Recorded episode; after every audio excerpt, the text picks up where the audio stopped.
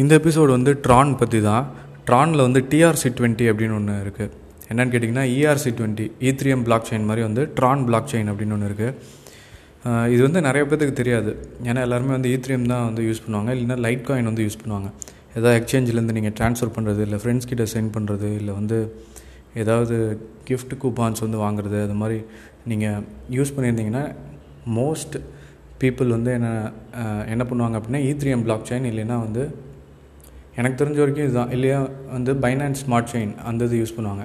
So இது ரெண்டுமே இல்லாமல் டிஆர்சி டுவெண்ட்டி அப்படின்னு ஒன்று இருக்குது இது வந்து என்னென்னு கேட்டிங்கன்னா ட்ரானுடைய பிளாக் செயின் ட்ரான் கிட்ட வந்து எல்லா டெக்னாலஜியுமே இருக்குது ஆனால் பார்த்தீங்கன்னா சிக்ஸ் சென்ஸில் தான் இருக்குது ஸோ இது லாங் டேர்ம் வந்து ஹோல்ட் பண்ணுங்கள் அதோடய ப்ரைஸ் வந்து எப்போ இன்க்ரீஸ் ஆகும்னு எனக்கு வந்து தெரியல. ஆனால் ஹியூஜ் பொட்டென்ஷியல் இருக்கக்கூடிய ஒரு டோக்கன் அது.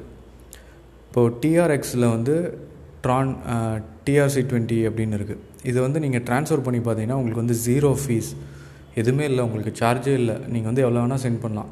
அந்த நெட்ஒர்க்கை நீங்கள் வந்து யூஸ் பண்ணிக்கலாம்.